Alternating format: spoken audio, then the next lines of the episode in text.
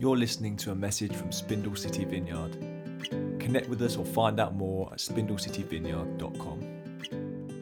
If you're online with us today, howdy. Hopefully you have a friend, but you can always communicate. Rob's here, so there's no one, no, there's plenty of people to talk to. You can chat with each other online and share all those things.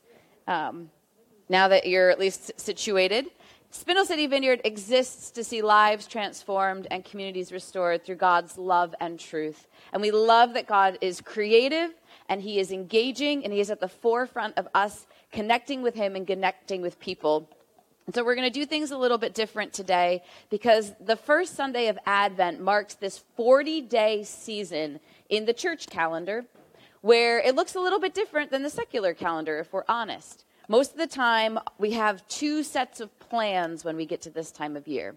We come to church and we've got these times where we're, in, we're inspired or encouraged to be reflective and to think and to pursue waiting and expectation and, and, and have hope in the midst of seasons where we maybe don't have an answer.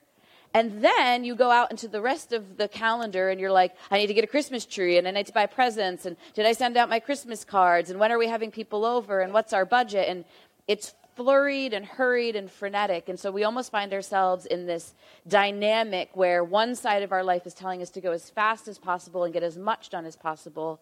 But then the church beckons us to this time of quiet, where Advent is almost this rebellion against all of that, where it invites us into a slowness and a steadiness and a place to contemplate. And if we're honest, really wrestle with the challenges that we might be bringing to Christmas that we just shove down because there isn't space to deal with them with all the busyness. And so, however you come to Christmas, we're excited that you're here because it's the season when we get to anticipate that God is with us or his name, Emmanuel. And like, that's such a big deal, guys. God with you, God with me. Think about the power of the creator of the universe wanting to hang out with you 24 7, like at all the times.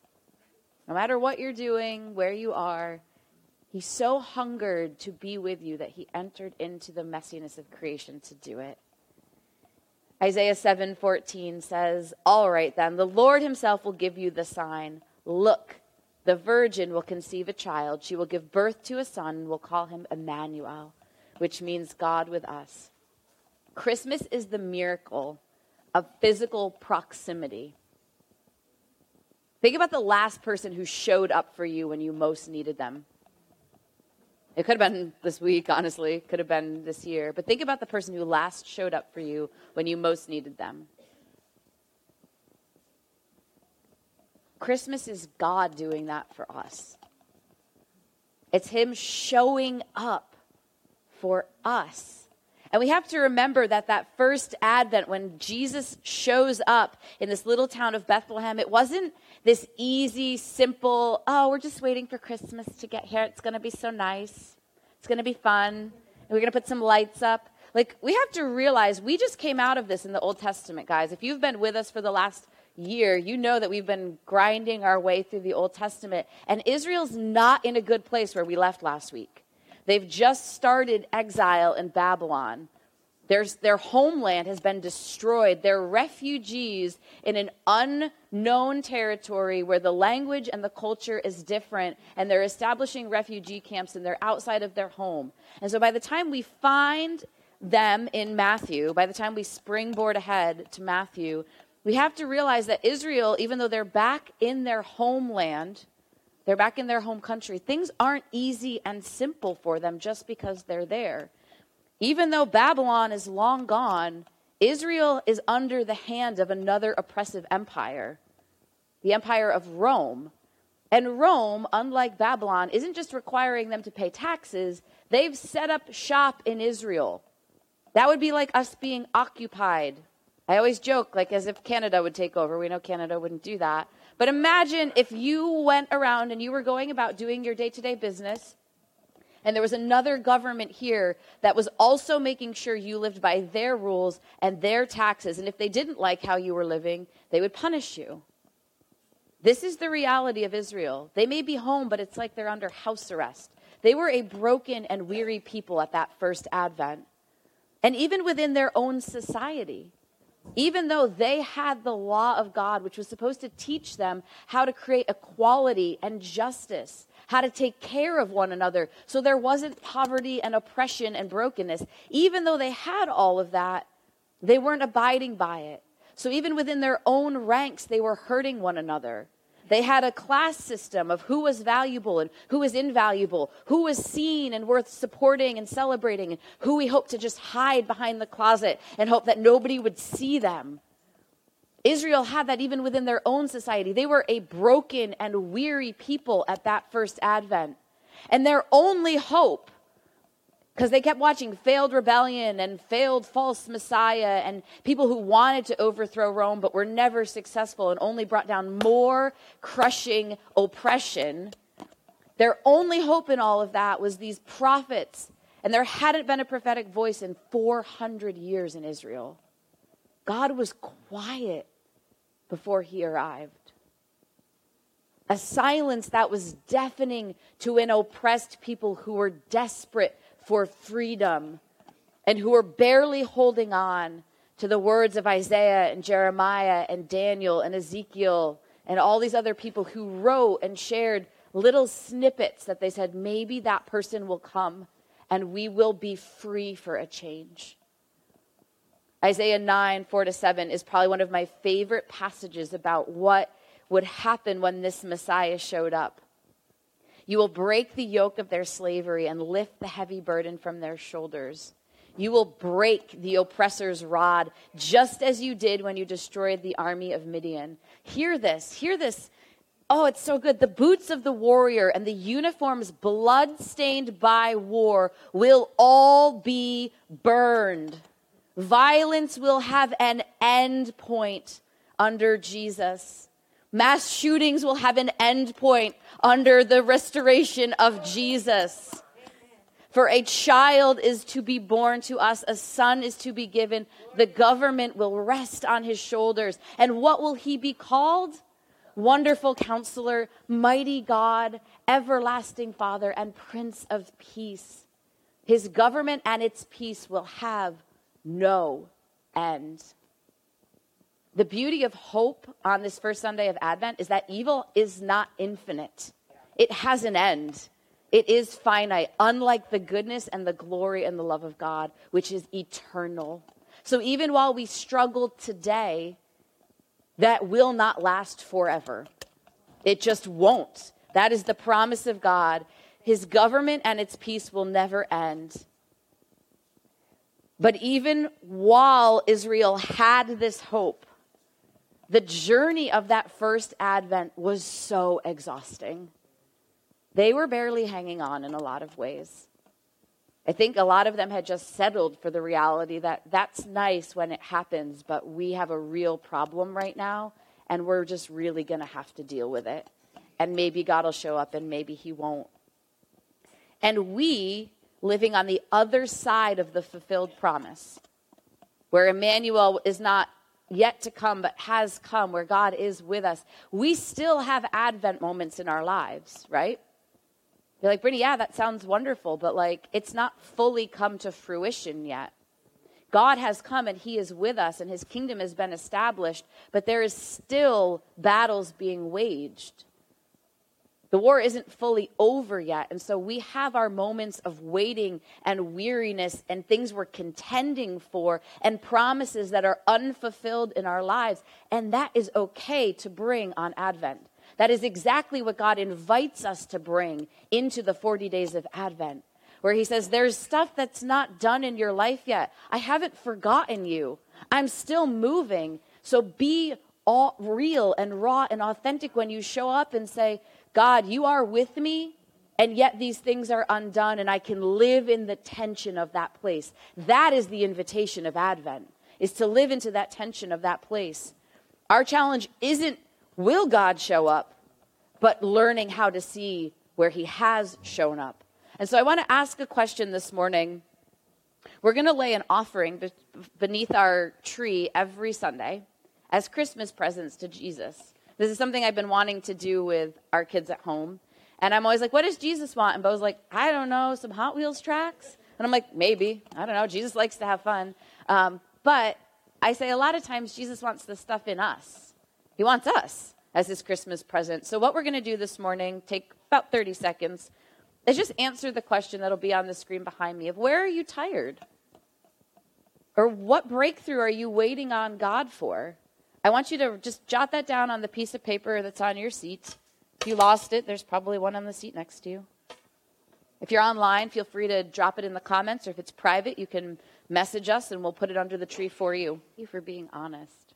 A lot of you are like still going, and that's really good. No one else may ask you that. If this is the only space you have to be real about how you're doing, then God bless that. Put it out, get it out, get it on the paper. Certainly come up for prayer if you feel comfortable with that at the end.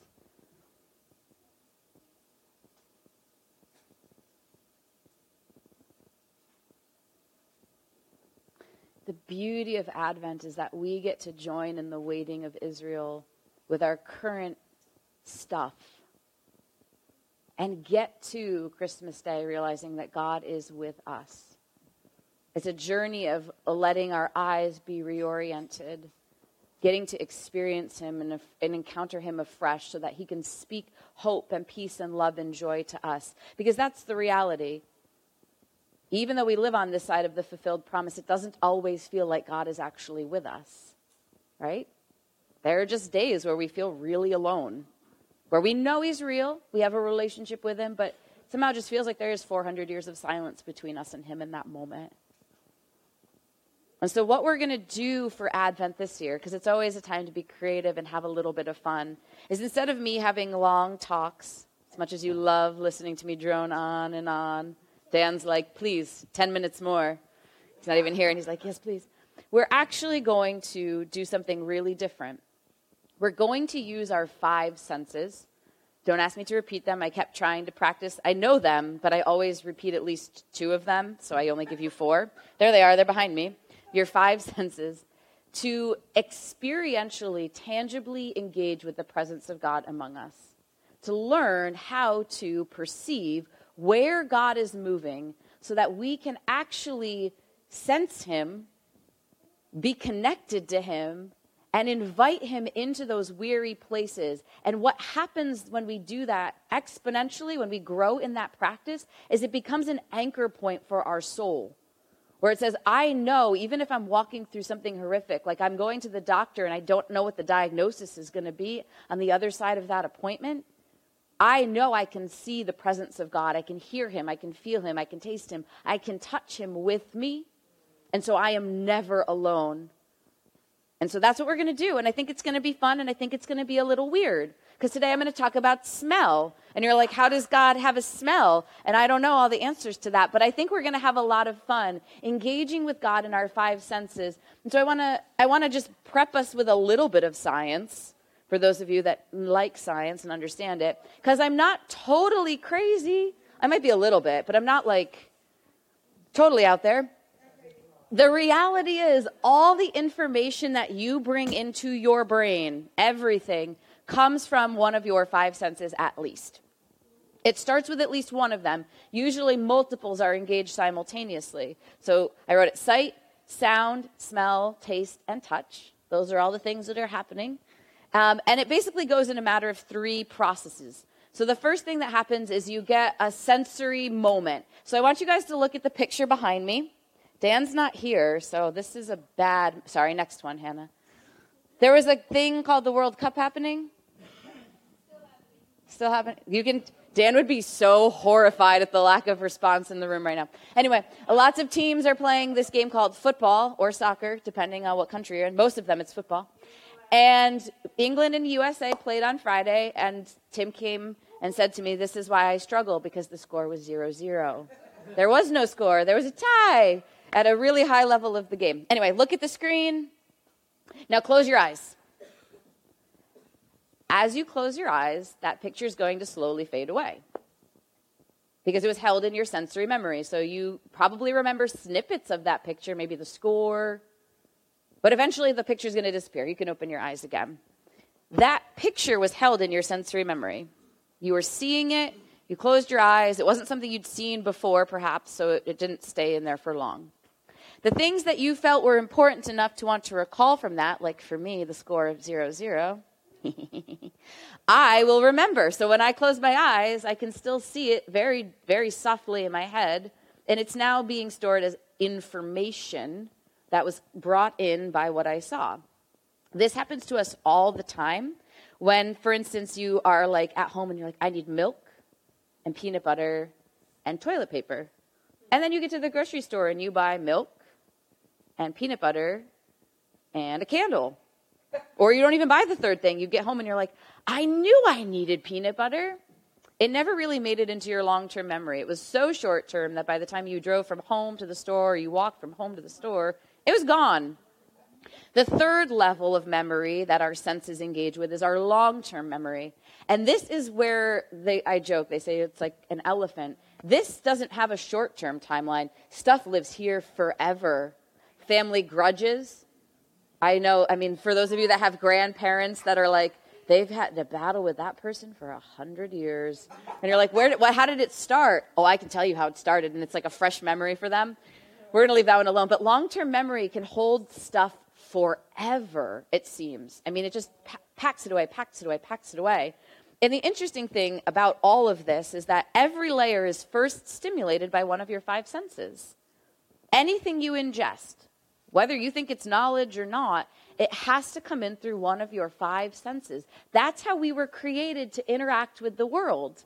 And this is why holiday, or excuse me, I should say this. And the more we repeat a sensory experience, the deeper it gets ingrained into our memory, the more it gets encoded in that long term space which is why holiday traditions are so powerful. You know, you've been making gingerbread with your gram, she's now passed on. Every time you go to make that gingerbread, you get a little teary because the smell and the activity remind you so much of her. It's almost like she's in the room with you. That is because those senses are being stimulated and bringing that memory back into place because you did it a hundred times. Did it every year for however long you did it. So I want you to close your eyes again, or I guess you could leave them open if you're good at recalling with your eyes open. Um, and just think about a favorite Christmas tradition that you have. Cutting a tree, first peppermint latte, writing cards with your sister. As it comes to mind, what senses and emotions come forward for you.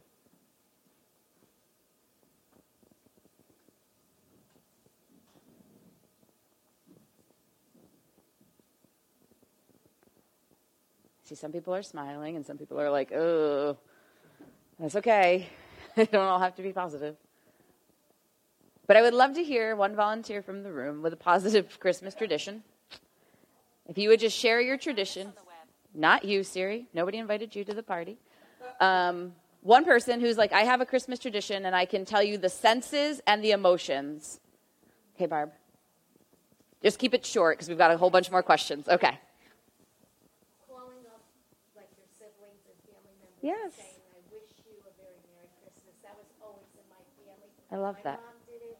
I have five siblings, and I'm the baby, and I'm the one that Keeps it going. brothers and sisters and tell them I love them and I wish them a very So Barb was sharing that she has a tradition of physically calling her siblings because it was something her parents started and wishing them a very merry Christmas. So you've got what senses are in there, guys in the back? What senses are we using?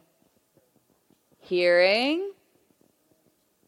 Probably it. Maybe answering the phone. You're touching the phone. Sound. You're listening to them and their voices. Yeah, you might see a mental picture of them. Um, and then how that just, there's a sense, obviously it has an emotion in you, Barb, because you started crying. There was something sweet about you connecting with them that was important. I saw our kid, our youth in the back, not kids, dare not say that. Youths. Did one of you want to share an example? Oh, Luke, right? Luke? Lucas? Luke? Go for it, man. Sledding. Ooh, yes, that's a great one. What senses are we using when we sled? Touch. What else? See, I hope you're seeing. That would be helpful. Sounds, screaming, tasting the snow, and you wipe out. You probably get all of them. Great job, Lucas. That was great. Um, what emotions does that bring up for you, Lucas? Is that like something you really love or what? Yeah.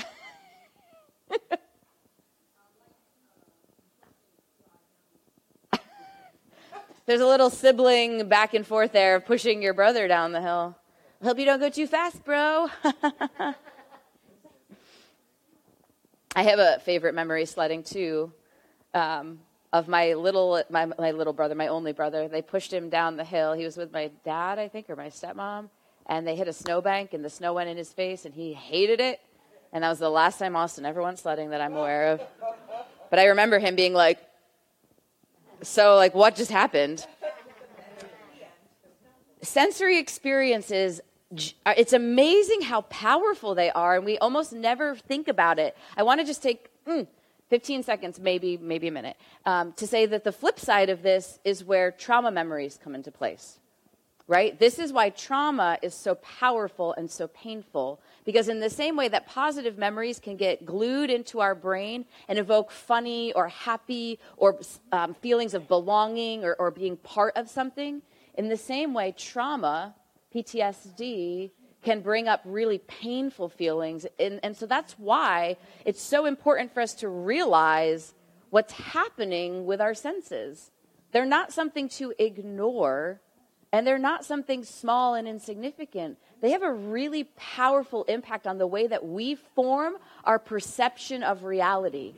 The way that we see, interpret, understand, and then choose to engage with the world is established through the sensory experiences that we are having on a regular basis.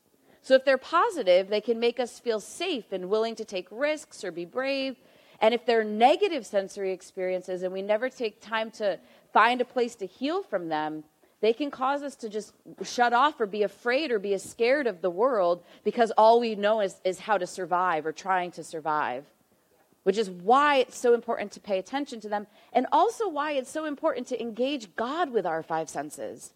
It's so weird that this is so true and scientifically proven, and yet we come in and the church is like, read this book or pray. And it's not that our faith traditions don't engage our senses. We did worship this morning. Some churches are going to have incense this morning.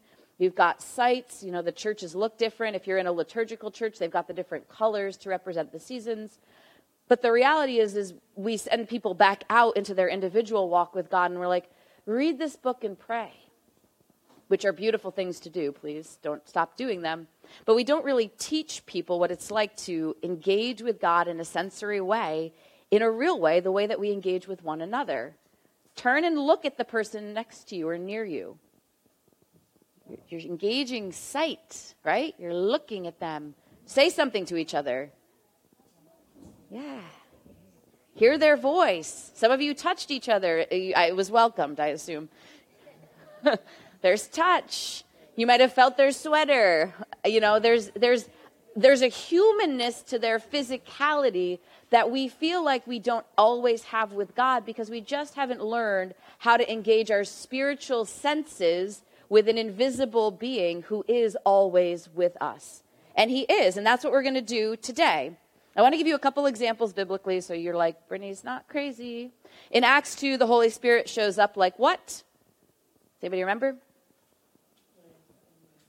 Yes, I, was, I, thought you said a plain cat, and I was like, it did sound like that. It was a mighty rushing wind, which probably felt a lot like a plane that they didn't have landing in the room. Like we don't, we, it's not a gentle breeze, guys. This wasn't like the curtains are blowing. Like he showed up, and it was so loud that people ran to the scene because it felt like a plane just landed in the middle of the, their square. Um, so you got hearing and feeling. You got Exodus, where God travels as a pillar of smoke and fire, so Israel can see the presence of God with them. They can engage with Him. They know He is there protecting them. Jesus institutes the practice of communion, this idea that we taste the presence of God. If you're in the Catholic Church, this is communion is it. That is the point of Mass. it, it is. It's, it's, that is the focal point because you're engaging with God with us in a visceral way every Sunday. I love, and I'll talk about this more when we get to smell, which we're coming right around the clock to. God gives Israel a specific smell that he wants them to associate with him in Exodus when he gives them the recipe for incense. He says, No one else is supposed to use this. This is what I smell like. Isn't that cool? Like they would smell that smell when they went to worship, and that was the smell that they would affiliate with God. And then in John, the bleeding woman reaches out, and what does she do? She touches Jesus, and she's healed. Richard Foster says God is manifest to us through physical means. This, this being that we worship, this, this God who became like us, doesn't want us to not know how to reach out and sense his presence. He wants us to have an awareness of him because he knows that it anchors us to not feel alone as we walk through life. We just have to practice it. The good thing is, you don't have to be like this highly skilled person who's like, I know how to sense God in the room. You don't have to be a weirdo. You just have to like flex these muscles, which is what we're going to practice. And so I'm going to keep saying, we're going to do it. We're going to do it. We're going to go do it now.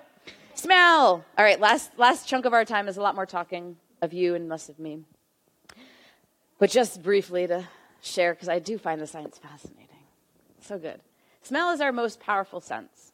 The reason being is that of all the other ones, they all have to go through this um, filtration process, if you will. They go to the thalamus in our brain Oh, no, come on now, come now, come now.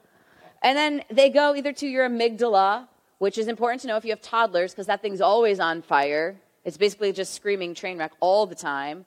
Or it goes to your hippocampus, which is basically where you store memories and put things away. The smell is different, Johanna. It goes to the olfactory bulb, and the reason why that matters is because it houses both emotions and memories simultaneously, which is why when you smell certain smells, you are immediately transported somewhere else or to someone else. Think about this, and you can actually, I'm going to pop three questions up behind me, um, and I'll give you my quick example. How many of you have ever dated someone that you then broke up with? and you're like wandering through a public place and you smell their cologne or perfume and immediately are like, you can't forget it. It could be 20 years from now and you're like, oh, that smell is always associated with that person. Yeah. Mm-hmm, mm-hmm, mm-hmm. I still remember that. I remember what my ex boyfriend used to wear. Tim doesn't wear it, so there's no reprogramming of that smell. Um, and I will never buy it for him for that reason either. I'm like, eh, know, you have your own nice colognes that you wear occasionally. So the reality is, smell is extremely important. So I want you to turn and talk to the people next to you. I'm going to time you just to, I'll prompt you along in case you get stuck. But think about this what are your favorite smells? And what emotions or memories do they bring up? What smell do you find most comforting? And what smells instantly remind you of someone you love? So I'm going to give you five minutes. You can turn and talk, chatty chat. I need Yeah, his favorite smells. So you can move on to things that are comforting. Start to engage with that thought of what smells are comforting to you.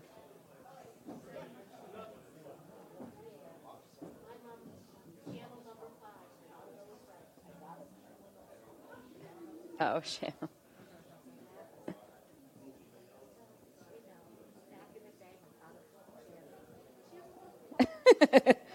There's another memory, Barb.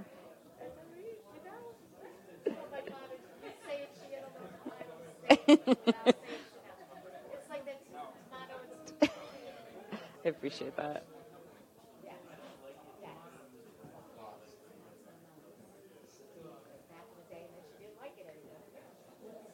Begin to move yourselves as a group towards what smells instantly remind you of someone you love.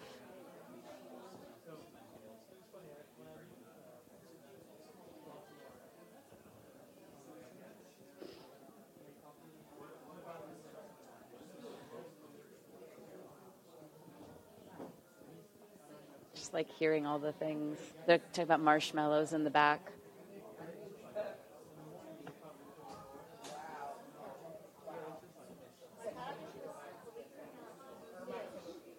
Which one? Kimchi. I feel like we'll have a conversation about that later. That is a really powerful smell, too, Matt.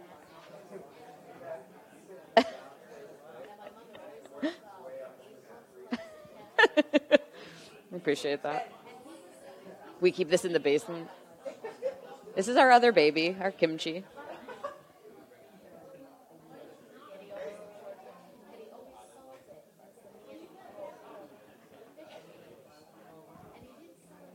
Ooh, the fish man. That has to be a smell. Not really a bad one if you loved your grandpa. No, my father went to Gloucester.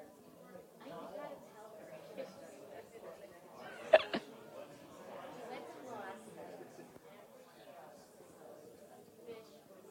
Part of your life.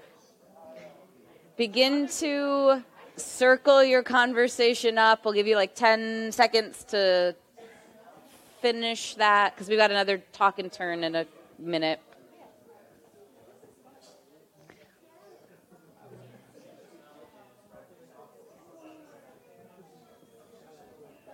Fried chicken. There's a lot of food happening in the youth table. I heard marshmallows, fried chicken.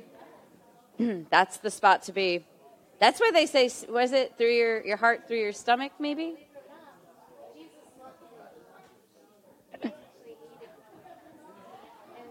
So smell, I'm going to bring us all back in and we'll, we'll separate again in a minute. But smell is a really powerful sense that you all were talking a lot, which is good. It's okay. They're all right. The kids are going to keep talking, and that's okay. Um, smell is a really powerful way. It, it immediately brought up people, places, situations you loved. Smells matter so much. You can leave that up while I explain this part, Joe. It'll be fun. Can you smell what the rock is cooking? This is for you, Dan. Dan had all these opinions about my message this week, and now he's not here to heckle me at all. Um, smell is such an integral part of how we engage with the world. It not only tells us when we're safe, it tells us when we're not safe. It helps us establish safe people and safe places and places of refuge in our life. And it also reminds us of places to avoid or get away from. For instance, if you smell smoke, Hopefully, you don't run to it unless you're a firefighter. Hopefully, you're like, I'm going to call 911 and get assistance. Um, if you smell certain, yeah, if there's just certain things that you know this is dangerous and I need to carry on. So, God strategically included smell in the way that Israel would worship him. And I shared just a brief part of this earlier. But in Exodus 30, verses 34 to 38, he specifically says to Moses, Every day, all day, this smell is going to be front and center with you. This is going to remind you of what I smell like because he knew that Israel, as they went to worship, would associate this smell with God alone. And he says later, in, he tells you what it is. It's all these different smells. It smells, I don't know what it smells like. Seems interesting. But he says, never use this formula to make this incense for yourselves. It is reserved for God, and you must treat it as holy. Anyone who makes this for personal use will be cut off from the community. And the idea was God wanted to protect that smell so that it was only ever affiliated with Him because that mattered so much to Him. Um, and it was every time they would burn it, or they would. I love that God also included a bakery and a barbecue regularly in worship like smoking meat, fresh baked bread on the table of presence. Like God had smells all the time. And we think about them as they were a pleasing aroma to the Lord, which they were if they were given in the right spirit. But at the same time, they became sensory experiences for everyone who was going to worship. So that they would say, oh, they're smoking, you know, the Day of Atonement when they were just lots of animals being burned. I mean, that's a lot of that's a lot of barbecue in one day. They had to put the holy incense to smoke over the coals so it had an even more robust smell. God wanted Israel to engage with him and to recognize him, have an awareness through their nose. And so, I want to give you more time to think about what that means for us today, specifically as we're engaging God with smell. I want you to think about, and actually, I'd like to do a little bit of this open house, like sharing in the room. Do you have any smells that you associate with God, with church or with worship? Vanilla. Vanilla? Yeah, Andy. Well, not exactly. I'll, I'll, I'll add to this a little bit. Uh, since you were talking about experiences, this happened to me when I was a young boy. Uh, we were playing hide and go seek. Mm-hmm. Was it with church? Yeah, well, I, I, Well, Andy, only just for the sake of time, I'm just going to ask you to share the smell that was most connected to the memory. Well, it was, uh, there had a lot of uh, crosses, so a lot of uh, Okay. pine. Pine. Yeah, Oh, yeah. natural woods. And, Yeah. Jason, that's beautiful. I like that smell. Frankincense and myrrh. Classic. Anybody else? Our church has a weird smell sometimes. Roses. Yeah. Natural gas. our, our oven is just old. It's fine. Everybody, it's fine. We've had it serviced. We're not going to die. I love the smell of incense on, at Christmas Eve Mass when I go to St. Pius. It's the only time of the year I smell it, and it's just a deeply holy, quiet night. Does Lucas have one? What's your smell?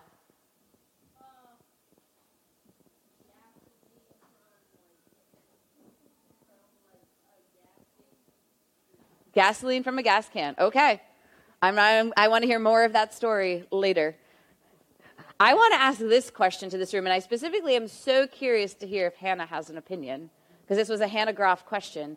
What do you think heaven smells like? And please know that I do not have an answer for you, so if you're looking for definitive hard evidence, eh. Flower garden. Sweet. Fresh air. Freshly baked cookies all the time. Bacon. Tommy.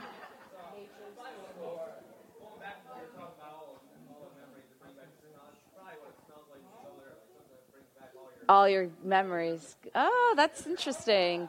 Yeah. Yeah. Abby. Fresh air. Mm, fresh air. Yeah. I bet it does. Nora. Lavender.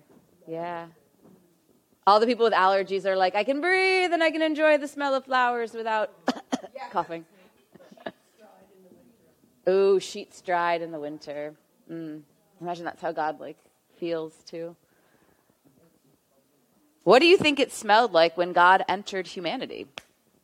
And just, just a quick reminder, he was in the middle of someone's house where like the downstairs guest rooms were all full. So they were rocked up into someone's living room where they keep the animals. They're doing all their day to day activities. What do you think it smelled like when God entered humanity? A barn. Dirt. Sweat. Newborn baby. Anyone? Newborn baby smell? Juju. Eh, there probably was an aroma of poop, yeah. From both baby Jesus, sweet baby Jesus, and from the animals that lived there. It probably smelled like dinner. Somebody had cooked food in that living room space. It was a single single dwelling home with it would have had a guest room upstairs that was full of guests. So yeah, would, it would have smelled like your. What does your house smell like at dinner time? You know, kind of permeates your whole house, right? Kimchi. I, you can turn and, and just pause and reflect on this one privately. As you think back on your life, have you had some moments where you have most clearly seen God working on your behalf? You may not have a moment, and that is absolutely okay. Don't, don't force it. But I just want you to think back to, like, oh, I definitely knew God was working here. And as you think back on that memory, is there a smell that is associated with that, perhaps? Give you like two minutes because you might need some think time.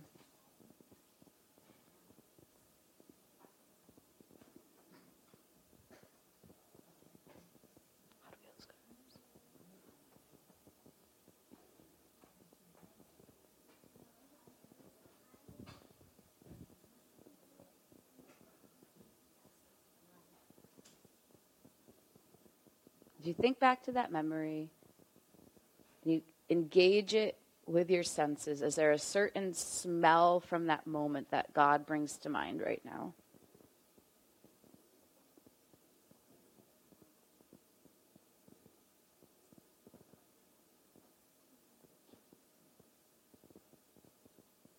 It's okay if you don't have one because we're going to give you time to make one today. That's how we're going to end.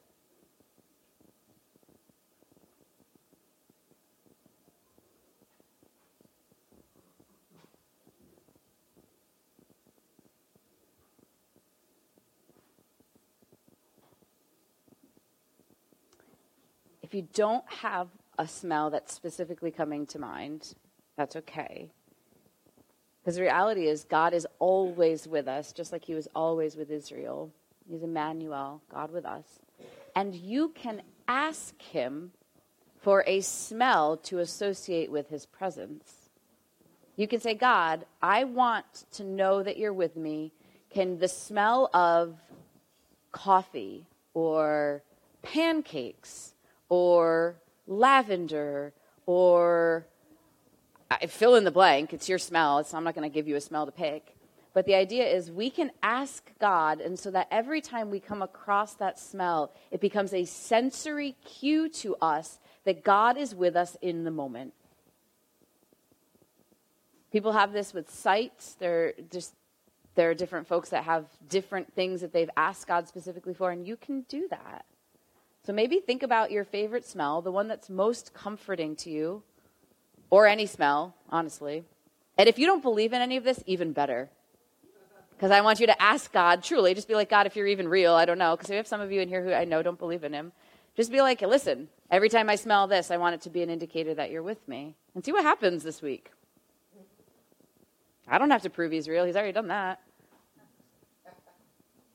So get a sense, get a smell that you'd like in your mind. This is how we're going to do ministry time. If you're new to the vineyard, ministry time is an opportunity where we engage with the presence of God and what he's been doing. We're going to start it by going in and asking him to make a certain smell an indicator that he's nearby, that he's with me. I want to hear your smells after because I'm just purely curious. But if you want, you can, let's have everybody stand up. We'll just stretch our legs as we move into ministry. Prayer team, if you guys want to surface from wherever you are, I don't remember who I have today. Okay. Um, we're going to invite the Holy Spirit to come, and I'm going to make space for you to say, God, and have this private conversation in your own head. It's very quick. God, I want you to be associated with the smell of vanilla. Every time I smell it, I'm reminded that you are with me so that I can become more aware of your tangible presence in my life. So, Holy Spirit, would you come?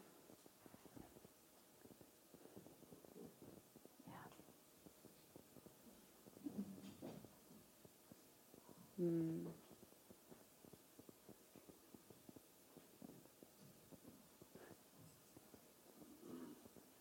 God, we want to know you as Emmanuel.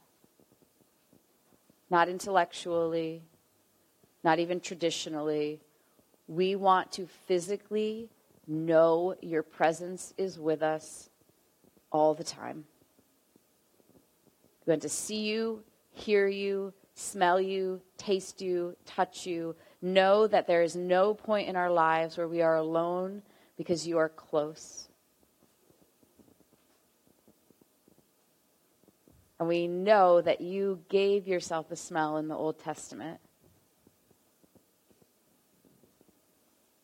And so this morning we come before you as a family, individually though, to ask you to make a certain smell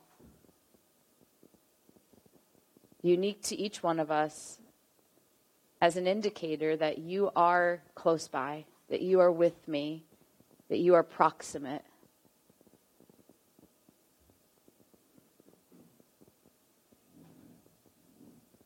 So, in your own heart, you can just offer that smell up to Him and ask Him to connect it to His presence.